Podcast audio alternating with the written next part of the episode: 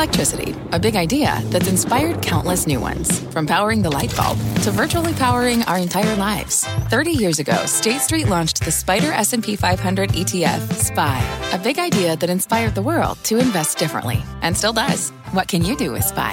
Before investing, consider the fund's investment objectives, risks, charges, and expenses. Visit ssga.com for a prospectus containing this and other information. Read it carefully before investing. SPY is subject to risks similar to those of stocks. All ETFs are subject to risk, including possible loss of principal. Alps Distributors, Inc. Distributor. I'm Jon Fortt. You're listening to CNBC's Tech Check. Our show is live weekdays at 11 a.m. Eastern. Listen in. Good Wednesday morning. Welcome to Tech Check. I'm Carl Quintanilla with Jon Fortt and Deirdre Bosa. Today, more on what to do with big tech just hours away from another FOMC meeting and potentially some higher rates ahead. Plus, Tesla on pace for its worst year ever. As Elon Musk's Twitter obligations come into question, we'll discuss it. Finally, don't miss the CEO of Cloudflare this hour, talking his outlook for cloud spend amid a big week of results and deals in that space this morning, Dee. Meanwhile, a volatile week for the Nasdaq ahead of what many expect to be another rate hike from the Fed this afternoon. Senior markets commentator Michael Santoli joins us with more. Mike. Yeah, Dee, uh, you know, the NASDAQ peaked 13 months ago. Speculative tech peaked a year and a half ago. Nine months ago is when the Fed started raising rates. That entire period, tech growth, mega cap growth, uh, more speculative parts of the market have been the downside leadership. But the rate hiking and the higher bond yields have not uniquely impacted technology to the exclusion of other sectors. So this shows you here. This is the tech uh, sector spider against the equal weighted consumer discretionary. It's basically the same chart. Now, the equal weighted uh, consumer discretionary does not give outsized weight to things like Tesla and Amazon, which trade in tune with pure tech. So I do think it's worth a reminder that it, mostly what's going on is valuations coming down across the market and earnings estimates have been coming in. If you want to talk about uh, you know cuts to earnings estimates for next year, Meta. Uh, you know, Alphabet, Alphabet down 20% from the early part of this year for 2023 earnings. Uh, Nvidia down 40%. My point is, it's earnings estimates going down that are the bigger problem at this point than it is yields. Now, there are parts of the market that are outperforming. Take a look at semi-cap equipment relative to software. This is a two-year chart, a very, very stark gap, and it's happening in all parts of the market. Real stuff, capex-related areas, machinery in general, doing better over virtual assets or kind of less tangible things, guys. Uh, and I heard your call out there, Mike, on earnings. Thanks. Uh, and our next yep. guest is looking to that as well, expecting markets to shift their focus toward earnings in 2023, actually favoring enterprise and cloud names over consumer tech. Joining us now, Wilmington Trust, Meghan Shue. Meghan, um, I guess the question is what's a reasonable price? And two notable pieces of news in enterprise tech, especially notable this week, I think Oracle's earnings upside, uh, in large part due to the investment that they've been making in cloud and systems. And then M&A, you know, Coupa getting snapped up for $8 billion inclusive of debt. Some people say there's some reasonable prices now. What do you say? Yeah, I would agree with with some of that. And I think, you know, as we look ahead to the Fed meeting in just a couple of hours, we're likely to see 50 basis points of, of uh, tightening. But we're getting pretty close, we think, uh, to the end. The key and what we're unlikely to really get a whole lot of confidence on from Chair Powell is what I think matters more for some of these parts of the market that you're mentioning, including M&A and just the cost of capital in general, which is what happens in terms of rate cuts in 2023. Um, and the market expecting about 75 basis points of rate cuts between uh, the middle of 2023 and January of 2024. If that does not pan out and the Fed is uh, more anchored towards holding uh, rates higher for longer, then you're going to see probably a little bit more pain into some of those more expensive parts of the market. But as it relates to technology, it's been really interesting as rates moved higher very quickly uh, this year. The dollar strengthened very aggressively. We saw tech take it on the chin, but we've seen the dollar uh, weaken quite a bit rates have come down, the 10 year treasury about 3.5%. And tech hasn't really gotten that tailwind. And so I think we would expect as the focus shifts to earnings, some of those more resilient earnings profiles from technology to do better in the new year. But how much does that? I mean, I understand. Yeah, Fed. How high do they raise, and and how long do they hold, and then do they cut? Sure, but a lot of these tech names, they're arguing that they have special technology, even within certain niches, um, that that's going to lead over years to, to outperform it. So, How do you gauge? What are the metrics that you use now in this uncertain uh, economic scenario that we're in to, to judge where value is? Well, I think it comes down to, again, uh, you're, you're absolutely right. Not so much what happens over the next couple months for the Fed, but really where is that steady state uh, interest rate? So that plays into the valuations, and then the earnings profile. And I think as we look at this expansion, it's just really hard because technology in in this market compared to 15 or even 10 years ago is playing a very different role. Um, which is why you know when we when we single out enterprise tech as opposed to ad-based tech um, or consumer-facing tech, it's just such an integral part of businesses. There's really not a whole lot of wiggle room to cut back. So companies have to continue to push on technology. I think that is very key for the long-term earnings trajectory. And then on the valuations, as we look at, um, you know, I, I think inflation coming down is great the Fed hiking another 50 to 100 basis points, fine. But what is that medium term outlook for interest rates? And there we see a number of structural forces contributing to higher interest rates and uh, higher, slightly higher inflation in the decade to come versus what we just lived through uh, leading up to the pandemic. Yeah, uh, we, we sometimes forget just how good we had it, at least in terms of inflation. Uh, but Meghan, you know, for every call there is that argues inflation will moderate uh, in the coming year. There's the commensurate call that earnings will be a symptom of that. And I wonder what your base case is right now for S&P earnings in the next year. Well, it's really interesting to look at first the bifurcation between what we're getting in terms of earning estimates from top-down strategists, closer to $200 um, for the S&P, versus what we're seeing on the bottom upside, still around 230. Um, so we expect a mild recession in the year ahead. We expect some earnings contraction. We're probably more in the 215 to 220 dollar um, earnings camp for next year. So certainly seeing um, you know a little bit of moderation, but that is that is really the key um, as we look ahead. And I think you're going to see some some sort of uh, you know coming together of those different earnings estimates. Maybe top down is a little too pessimistic, but bottom up and, and really what we bake into uh, mm-hmm. uh, valuations is still a little bit too too rich. Hmm. And Meghan, looking within tech, I know you're favoring cloud and enterprise names over some of the consumer tech names. How much uh, does that have to do with? You think the valuations have come down too much, or do you think there's more opportunity for take privates? John mentioned Coupa earlier this week. We know that Thoma Bravo has raised a ton of money to do more deals like this. Well, I mean, higher rates are going to put a little bit of a headwind um, on any sort of um, buyout market or the private markets uh, in general, but there is a lot of capital out there, um, and there is still a lot of cash on the sidelines looking for places to go. So, in the public markets, again, I think it's really um, what you need versus what you want, and that's why you know enterprise tech, cloud, sure, earnings are probably going to come down, but you're going to be looking at better profile relative to a lot of other areas of the market, including cyclical value. All right. Meghan, thank you. Meghan Shue. Thank you. Let's narrow it down a bit. Goldman Sachs outlining their top picks for 23 in a new note, ranking Uber number one, with Amazon and Meta rounding out the list. Joining us this morning, the analyst behind that call, Goldman Sachs Managing Director Eric Sheridan. Eric, good morning. Great to have you back. Great to see you, Carl. Happy holidays. Same to you. We, have talked to you before about the size of your universe. You certainly have a lot of names to choose from. Uh, just very simply, uh, tell me about Uber, and is it actually at the very top of this list? It is at the top of the list from a risk reward standpoint among the coverage universe we have.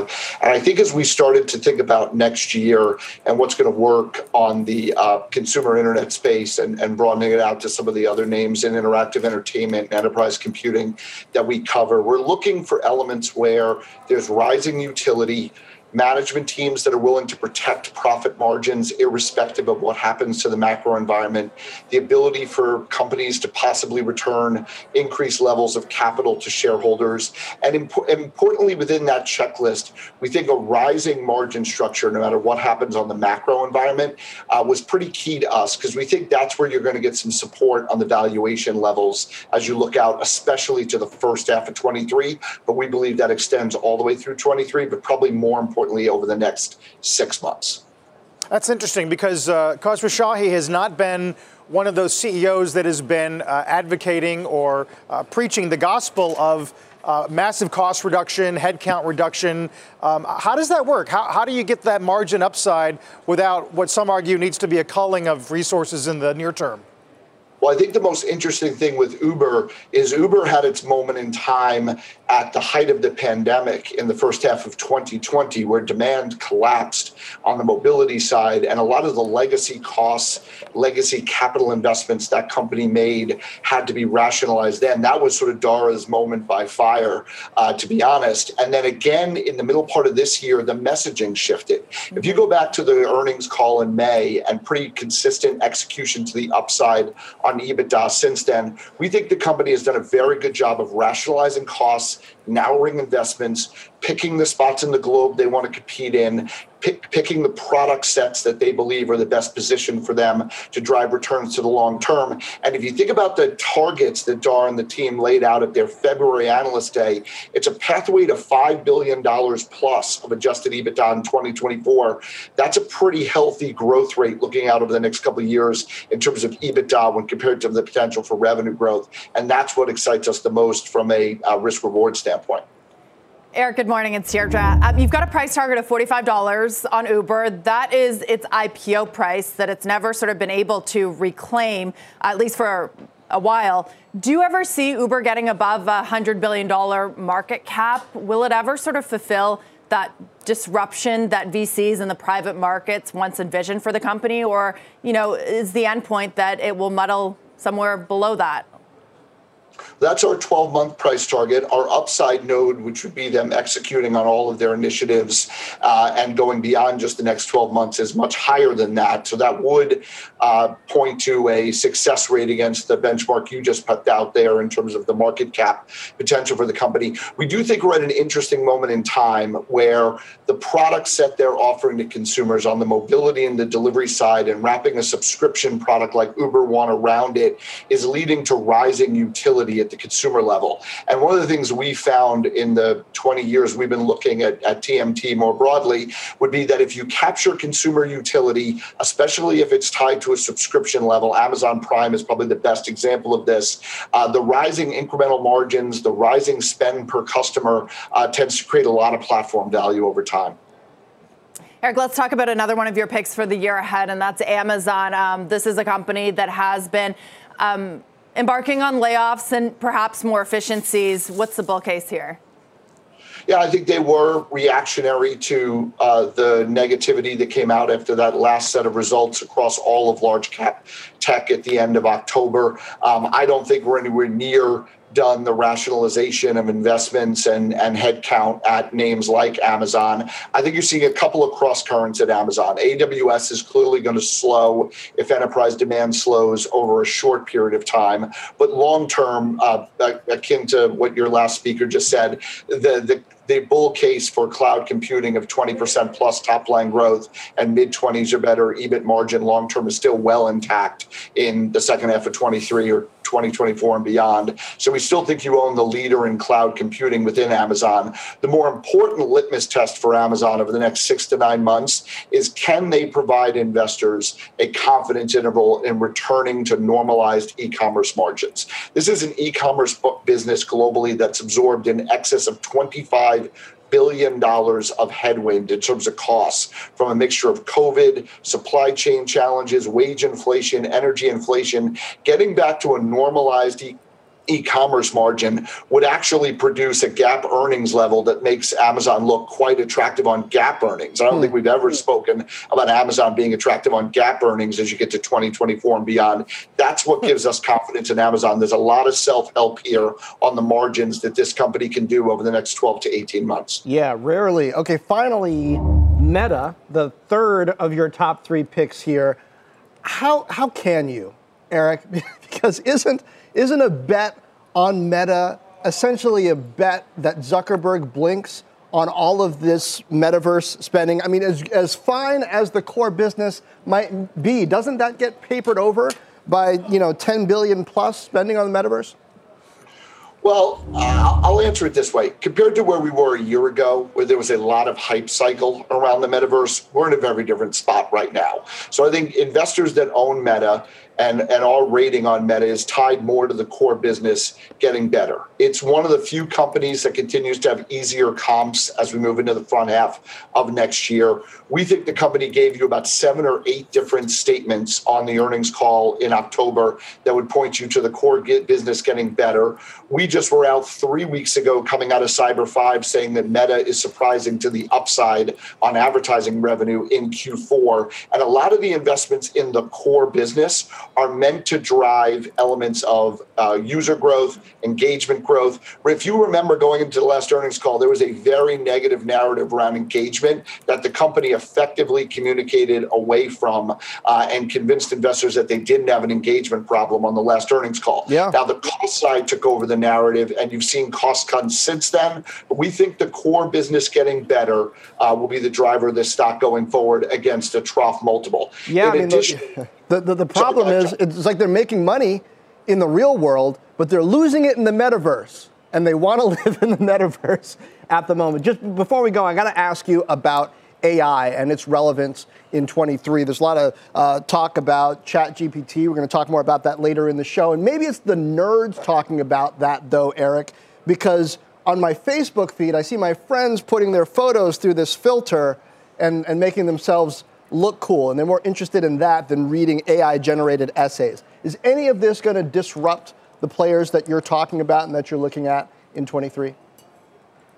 Look, we, we look at all disruptive technologies and try to factor it into our thought process. I've played around with Chat GPT myself and, and am fascinated by the technology and been both intrigued and, and, and sort of mindful of what's being spit out from a result standpoint as you play with a tool like that from the OpenAI initiative. I think we're a very long way from a technology like that disrupting the scale of some of the players. And that also, this conversation leaves out that many of the players we're talking about are already making those kind of investments themselves. And I think it was CNBC reporting just yesterday that Jeff Dean from Alphabet was saying that they have a similar technology, but they would be held to a different standard if they launched in the public domain with a lot more guardrails. So I think you're going to see AI as a driver of multiple levels of consumer utility and enterprise utility going forward. It's going to be one of the biggest secular themes in technology over the next five to 10 years. But I think to take you know sort of an early beta product and say that that's uh, the final answer. I think it's a little a little too soon for that.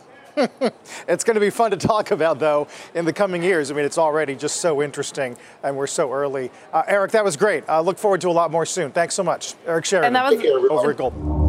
That was a good preview because we are going to talk Chat GPT later in the show. Stay tuned for that. Meanwhile, take a look at Tesla shares having a tough year. More on what to do with the name and what Twitter has to do with it. That's next. Tech Check is just getting started. What does it mean to be rich? Maybe it's less about reaching a magic number and more about discovering the magic in life. At Edward Jones, our dedicated financial advisors are the people you can count on for financial strategies that help support a life you love. Because the key to being rich is knowing what counts.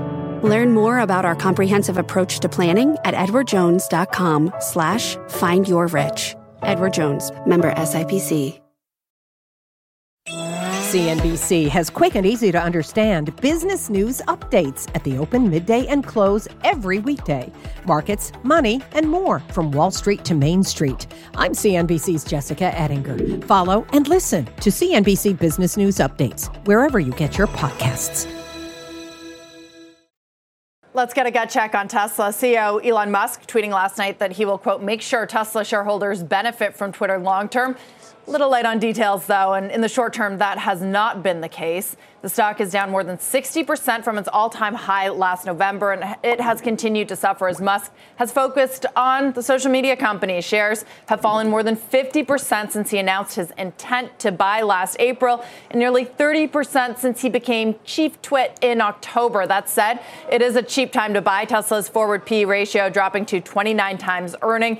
That is its lowest ever, as you can see on that chart there. Um, guys, there are some that still like it. Adam Jonas, notably over at Morgan Stanley, has a $330 price target. Uh, John, he says that he's excited about the Cybertruck and the Tesla Semi in 23. Yeah, yeah. If they can pull it off. Yeah, but 29 times earnings isn't cheap. Like, for I mean, relative to I mean, everything's cheap relative to what it was last year, but 29 times earnings. I mean, not cheap. 20 times earnings hard to argue that that's cheap and it's not there. Not saying Yeah. it's going there, but this is why Elon Musk didn't want to buy Twitter after he wanted to buy Twitter, Carl. Uh, indeed, it has made it more complicated. And by the way, Jonas does uh, bring down his forecast for EV penetration out to fiscal year 30, as he says the brakes are screeching on EV demand. Uh, meantime, Sam Bankman Fried uh, denied bail in the Bahamas, as you may know by now, as new FTX CEO John Ray tells House Financial Services the company he took over committed, quote, old fashioned embezzlement. What's next for regulators? We'll talk about that with the former chairman of the CFTC in a minute. CNBC has quick and easy to understand business news updates at the open, midday, and close every weekday. Markets, money, and more from Wall Street to Main Street. I'm CNBC's Jessica Ettinger. Follow and listen to CNBC Business News Updates wherever you get your podcasts. Welcome back to Tech Check. I'm Bertha Coombs. Here's your CNBC News update at this hour. Delta Airlines sees robust travel demand continuing next year and beyond. Carrier raising Q4 guidance and is guiding next year's profits well above estimates. CEO Ed Bastian telling Squawk Box even a modest rebound will pay off big for airlines. the world's getting back together, and it's going to continue. So, so if I was to, to kind of narrow down just to next year, what that gap is, if, if we just get to 1.3% in 23, that's $30 billion of additional revenue for our industry next year over this year. But next year, Americans are expected to fall behind on personal loans and credit card payments at the highest rate since 2010. Consumer credit rating agency TransUnion sees increasing pressure from high interest rates and inflation combined with recession fears. And some economists are pulling their prediction that China's economy will overtake America's. The Japan Center for Economic Research had expected China's GDP to surpass that of the U.S. in 2033, but that was before COVID lockdowns sapped growth and productivity gains. Carl? Bertha, thanks so much, Bertha Coombs. Uh, big tech facing big problems thanks to a new EU law targeting names like Apple, with millions in App Store profits at risk in the process. Our Steve Kovach joins us with the latest and what's important to understand in light of the news this week, Steve. Hey there, Carl. Yeah, let's let's break this all down because this is all because of the Digital Markets Act or DMA. That's the law in the EU that passed this spring targeting the power of big tech companies. Now, we've been expecting to hear about how Apple was preparing for the DMA since the law went into effect just a few weeks ago. In Apple's case, part of it is they're required to allow these third-party app stores and open up other parts of the phone to third parties. Now, this Bloomberg report says Apple is working on a version of iOS now that compl- uh, that complies with the law for when it goes into enforcement, but that's not until 2024. But the interesting bit from the report, only the EU will have the third-party app stores. The rest of the world will not. So Apple says they're doing all this in the name of fighting for privacy and security, and that's all good, and we can take them uh, for face value at that. But what it talks less about is how the App Store profits and margins that they're trying to protect as well. Now, the EU is a tiny market for apps, at estimated six billion dollars U.S. in sales last year. Compare that to the nearly 29 billion in sales in the U.S. and 85 billion dollars globally. Now, this tells me Apple is going to fight this uh, these kind of regulations country by country instead of just ripping off the band-aid and making the changes globally. This is also welcome news for companies like Match Group, Bumble, and Spotify that have been complaining about Apple's fees for years, but it's even more important for gaming companies because, well, that's where all the money is on the app stores. Microsoft and Epic Games would love to sell iPhone games directly to customers, and it takes away a lucrative, high-margin revenue stream from Apple. And we still may, fi- or Apple may still find ways to charge third parties for access to iOS, so they're not going to lose all the revenue, but they might find other ways to license access to the system. And look, it's going to take years, Carl, for this to fully shake out. And while the EU may not be ha- have big App Store sales, U.S. lawmakers here are considering similar legislation that'll have a lot more impact on Apple. Yeah, certainly a lot at stake here, Steve. Thanks for laying that out for us. It'll be fascinating to follow. Speaking of regulation, the crypto crackdown is here. The Senate Banking Committee holding its own hearing today on FTX's collapse. That is while Sam Bankman Fried is being held in a correctional facility in the Bahamas after he was denied bail. The former FTX CEO facing numerous criminal and civil charges from the Southern District of New York, the SEC, and also the CFTC. So, what does this all mean for Bankman Fried and the future of crypto regulation? Joining us now, former Commodity Futures Trading Commission Chairman Tim- Timothy Massad. Timothy, thanks for being with us uh, this My morning. pleasure. I want to first ask you a little bit about the language in the CFTC's filing yesterday. It said it called Ether and Tether commodities. What do you see as the significance of that designation? And do you think that the agency is trying to position itself as sort of the main regulator of crypto? No, I wouldn't call it that. I mean, look, when I was chairman, that's when we first declared virtual currencies uh, were commodities. That was back in 2014.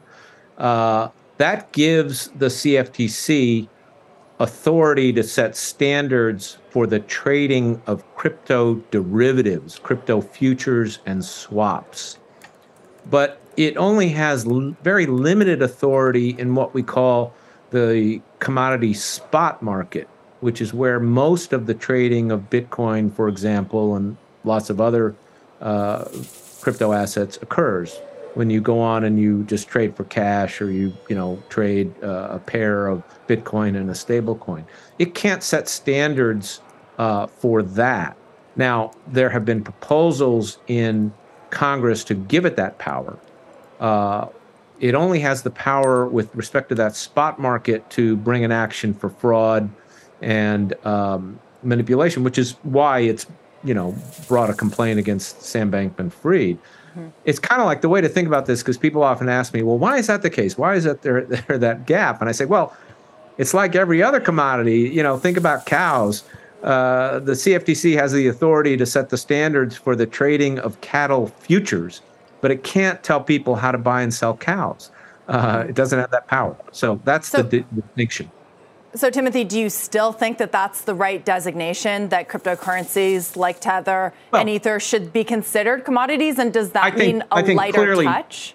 Yeah, I think clearly some are commodities. I think a lot of crypto assets are securities. But look, that shouldn't, that issue of whether something is a security or a commodity is what has bogged down the implementation of requirements that would, you know, might have prevented something like FTX uh, or at least minimized the risk of things like FTX, meaning these crypto trading platforms aren't required today to follow basic investor protection standards like protecting customer assets and prohibiting conflicts of interest meaning you can't have a you know a conflicting business that you're operating meaning and standards that say require transparency Yeah. and governance You're- and i've proposed sorry go ahead Well, you know, what you're outlining, Timothy, are a lot of the issues that have not been resolved, as you correctly state. This is why we don't have the regulation. So,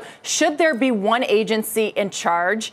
Um, should it be the CFTC? I mean, what do you make of those that argue that its chair was too cozy with SBF and too lenient on cryptocurrency over the past no, few I don't, years? I don't. I don't. I don't think that's true at all. I mean, the one part of the FTX empire, uh, they they did own a um, a uh, crypto derivatives trading platform, LedgerX. Uh, they acquired it. It already existed as a derivatives exchange. That part isn't part of the bankruptcy. That part is operating just fine. Customer assets seem to be there. So I think this is nonsense about uh, the the chairman being too cozy. But we shouldn't be trying to remake the regulatory framework. We have a fragmented system. The SEC will still have a role in this. The CFTC will still have a role in this. That's why Jay Clayton, the former SEC chair, and I have said, look, what needs to happen in the short run to get better investor protection standards is the two agencies should get together, come up with some basic standards, because the standards we want Then- are the same in large part, whether what you're trading is a security or a commodity. And they should basically demand that these trading platforms implement those standards and say, we won't shut you down if you implement those standards while we sort out these classification questions or while we wait for Congress yeah. to, you know, reshape this. But there's been calls for that, for them to work together to better regulate the industry for years, Timothy. Why hasn't that happened? And why do you think there's a better chance that happens now? Well, obviously, the FTX collapse uh, or implosion is is a big motivator. I don't know that there's been calls along the lines of what we're suggesting because we're suggesting something a little bit different, which is they actually write joint standards and say we're not going to, you know, we want you to follow these regardless of these classification questions. What people have said to date is they should get together and sort out which crypto asset is a security and which is a commodity. That's like an incredibly difficult thing to go through 20,000 tokens and decide that. So we're saying skip over that. Let's not worry about which bucket it falls into right now. We need better investor protection so, you know, come up with these standards and basically force the industry to abide by them. Mm-hmm. Timothy, great to get your insights. Timothy Massad. Thank you. Well, let's check in on the markets here. All the major averages fractionally higher and almost exactly the same fraction, about two thirds of a percent, which translates into 230 ish points on the Dow. And still to come, the tech world's got a new viral toy. We mentioned it before, not the metaverse, more on the AI tool Morgan Stanley is calling a potential threat to Google. Mm, we'll see. Next.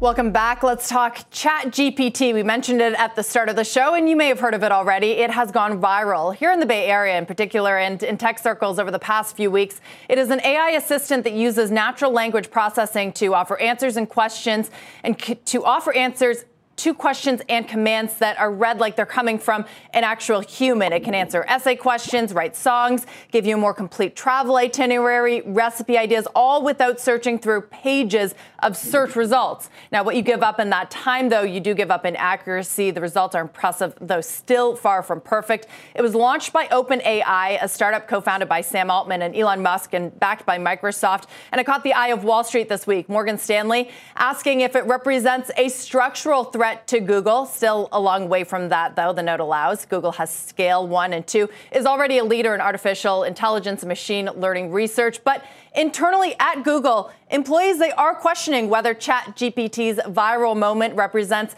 a missed opportunity for the company. Our dot .com reporter Jen Elias got access to that all-hands meeting and reports that CEO Sundar Pichai responded that they do have a lot planned in the space in 2023, but they have to move responsibly.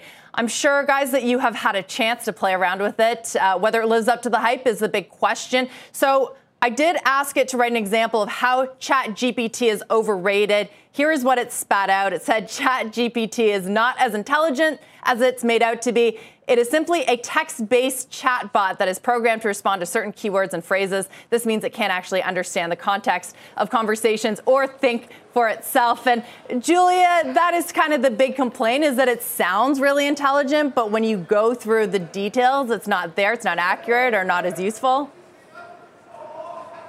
Yeah, I would also say it's not very funny. I asked it to tell me a funny story, and the punchline just didn't make any sense. So maybe that is a failure of artificial intelligence. I mean, one thing that's so interesting here Deirdre, is what you mentioned about this impression of accuracy. It sounds like it's a human talking to you. It sounds very accurate, but you don't actually have the context of where this information is coming from. So when I signed up, I thought it was really important to note that they flag some areas where users should be careful. They say limitations include this ChatGPT may occasionally generate incorrect information, may occasionally produce harmful instructions or biased content, and it also has limited knowledge of world and the world events after 2021. So these are some serious limitations, which is fine. This is a very young product. But what I think is most important to acknowledge here is that some people may not be aware of those limitations. They may click past them. Yeah. And if people get used to using this app, then they may end up, you know, taking some travel advice and then turning uh, turning around a corner into a dark alley where they shouldn't be going. it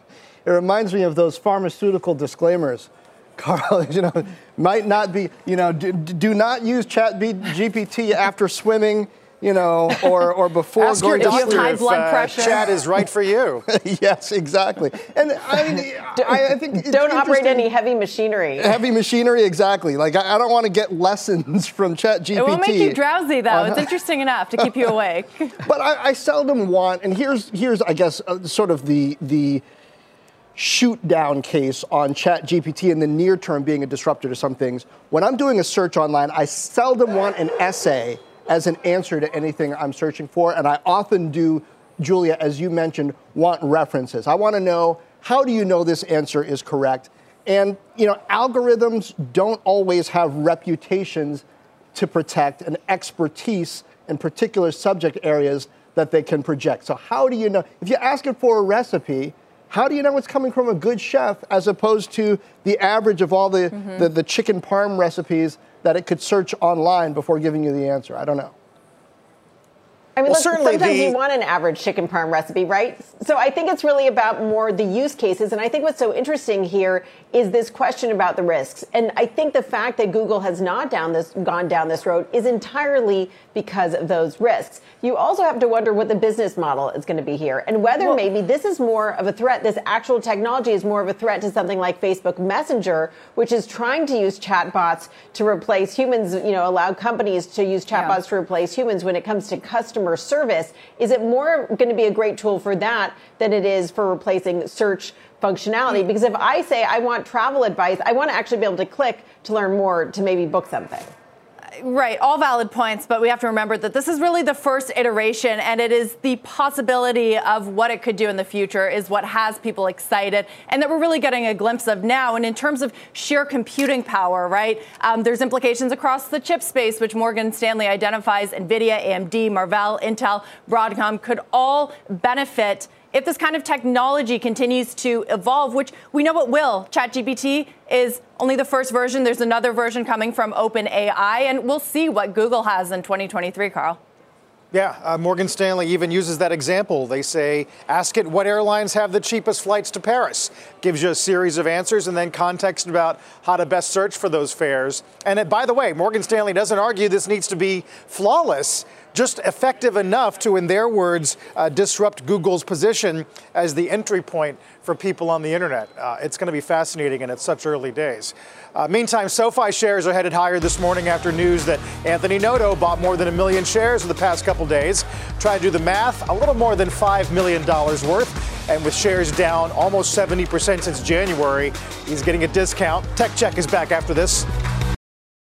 Deutsche out with some top chip picks for the new year. In a new note they're calling bottom fishing, they say buy Marvell and Qualcomm as the firm calls their estimates and valuations de risked. And stocks with underappreciated stability, like Broadcom in their view. More market actions coming up after the break. Don't go away. The cloud is definitely top of mind for investors this week on the heels of stellar results from Oracle, a big take private deal between Coupa and Thoma Bravo, and Cloudflare kicking off its Impact Week. Here with more is our Frank Holland alongside a special guest. Hey, Frank. Hey, Carl, thank you very much. Uh, right now, joined by the co founder and CEO of Cloudflare, Matthew Prince. Matthew, thank you so much for being here. Thanks for having me on, Frank. So, as we mentioned, this is what Cloudflare calls its Impact Week. Uh, a number of announcements, including that the company has received a certification to do work with the federal government for cloud computing. Of course, just last week we saw that big $9 billion deal with the Pentagon for cloud computing. Where do you see the opportunities? Is it cybersecurity, networking? Where are the opportunities for Cloudflare with the federal government? Yeah, we're proud of having achieved FedRAMP uh, uh, certification. The federal government has long time been a customer of the FBI, DHS, uh, the State Department, Library of Congress, all longtime Cloudflare customers. But with this certification, we think we can further penetrate the public sector and importantly, make sure that our customers who are serving the public sector have the certifications they need in order to make sure that the federal government and any state and local agencies are safe and secure, whatever they're doing online. So, Cowen actually recently called Cloudflare one of their best ideas for 2023. A very bullish note. They said in part that Cloudflare is positioned to disrupt the networking, security, and telco markets, and opportunities such as serverless compute, IoT, and 5G could enable additional growth. The analyst also said you have a, a total addressable market of about 115 billion. But I have to ask you, just a few days ago, you actually raised prices for the first time in 12 years. What are you hearing from your customers as far as demand and price sensitivity? Yeah, what we did was we really uh, introduced an annual plan that allows people to keep the same price but pay us up front. And that helps us from a cash flow perspective, make sure that we can continue to fund innovation, continue to fund the incredible rate of growth that Cloudflare has had. And what we've heard from customers is, thank you so much. We wanted to pay you more, uh, especially at our low end. And even though that's a very small part of our market, I think it shows that we are really um, without peer in this space. We are really doing work that customers value. And we've seen very little uh, shift away from paying for our services. And, and so I think you know, anytime you raise prices, you always want to make sure that that you do it very carefully and very thoughtfully. And it's the first time we've done it in 12 years. But I think we have established ourselves as innovative. And what you get for the 20 bucks a month that you pay for Cloudflare today uh, is, is is certainly a lot more than when we launched, uh, you know, years and years and years ago.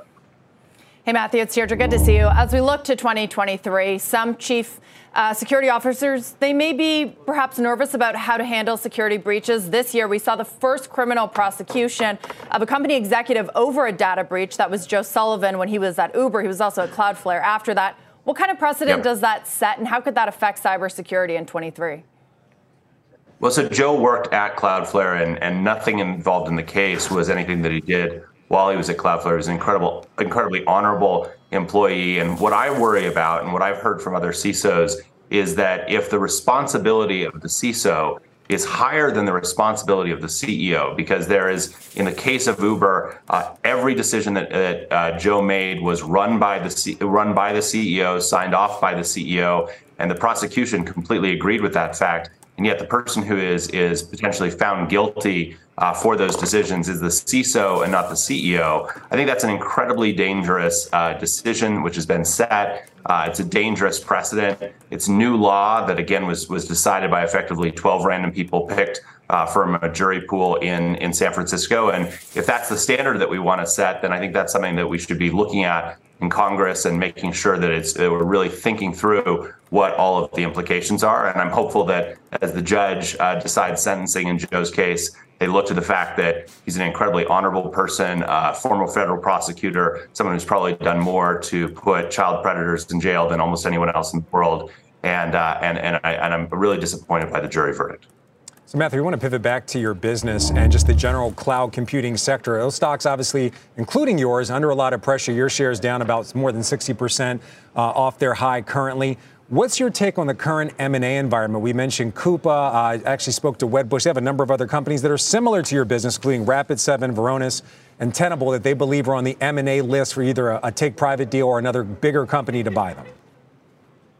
Yeah, you know, I think that we are looking out at the uh, at the environment. We are very biased against M&A. Uh, I think we believe internal development uh, is the right thing. So we have a very high hurdle uh, for any M&A we do. But we're seeing more and more uh, companies, especially in the private space, that are starting to see that the valuations that they raised are at aren't tenable, and they're having trouble uh, raising their next round. And so I think there are going to be opportunities out there for us to pick up really great companies. We bought a company earlier this year called Area One, enter the email security space, and we've seen incredible success uh, with that and that team. And so I think as we see uh, interesting opportunities, we're uh, definitely in a position uh, to potentially take advantage of those. But again, our hurdle rate for these is, is extremely, extremely high. Matthew, quick question, just a yes or no. Would you consider a take private deal or acquisition by a larger company? No. All right, simple answer. Matthew Prince, co founder and CEO of Cloudflare, thank you for being here. Jon? And Frank, thank you for bringing us that. And a quick programming note as we head to break. Just a few moments away from CNBC's Small Business Playbook Virtual Summit kicking off at noon today. You can get actionable advice on how to navigate the rocky road ahead for your business. Sign up now while you still can. There's a QR code down there. Be up there for a few more seconds. It might help. Go to CNBC.com for that. Tech Check is back in a moment. One more thing before we go Wings clipped. Twitter suspending an account from the platform that was dedicated to tracking Elon Musk's private jet. At ElonJet was an account used to track the billionaire's location using publicly available flight data run by 20 year old Florida college student Jack Sweeney. The account had amassed more than half a million followers since it launched. Just six weeks ago, Musk said he would not ban the account, tweeting, My commitment to free speech extends even to not banning the account following my plane, even though that is a direct personal safety risk. Sweeney's other accounts tracking private flights for Bill Gates and Mark Zuckerberg remain active, Carl. So here's one way that Elon Musk wants less attention. Uh, indeed. Although Dee uh, hashtag AVGeek is a pretty active uh, aviation community on Twitter. Hard to imagine somebody's not going to try to recreate that content. I was just going to say it takes publicly available flight tracking data, so it could be whack-a-mole for Elon Musk if he is in fact, you know, shutting those down or suspending them. Yeah. Just a couple hours now from uh, the Fed statement and presser. You've been listening to CNBC's Tech Check. You can always catch us live weekdays at 11 a.m. Eastern. CNBC has quick and easy to understand business news updates at the open, midday, and close every weekday.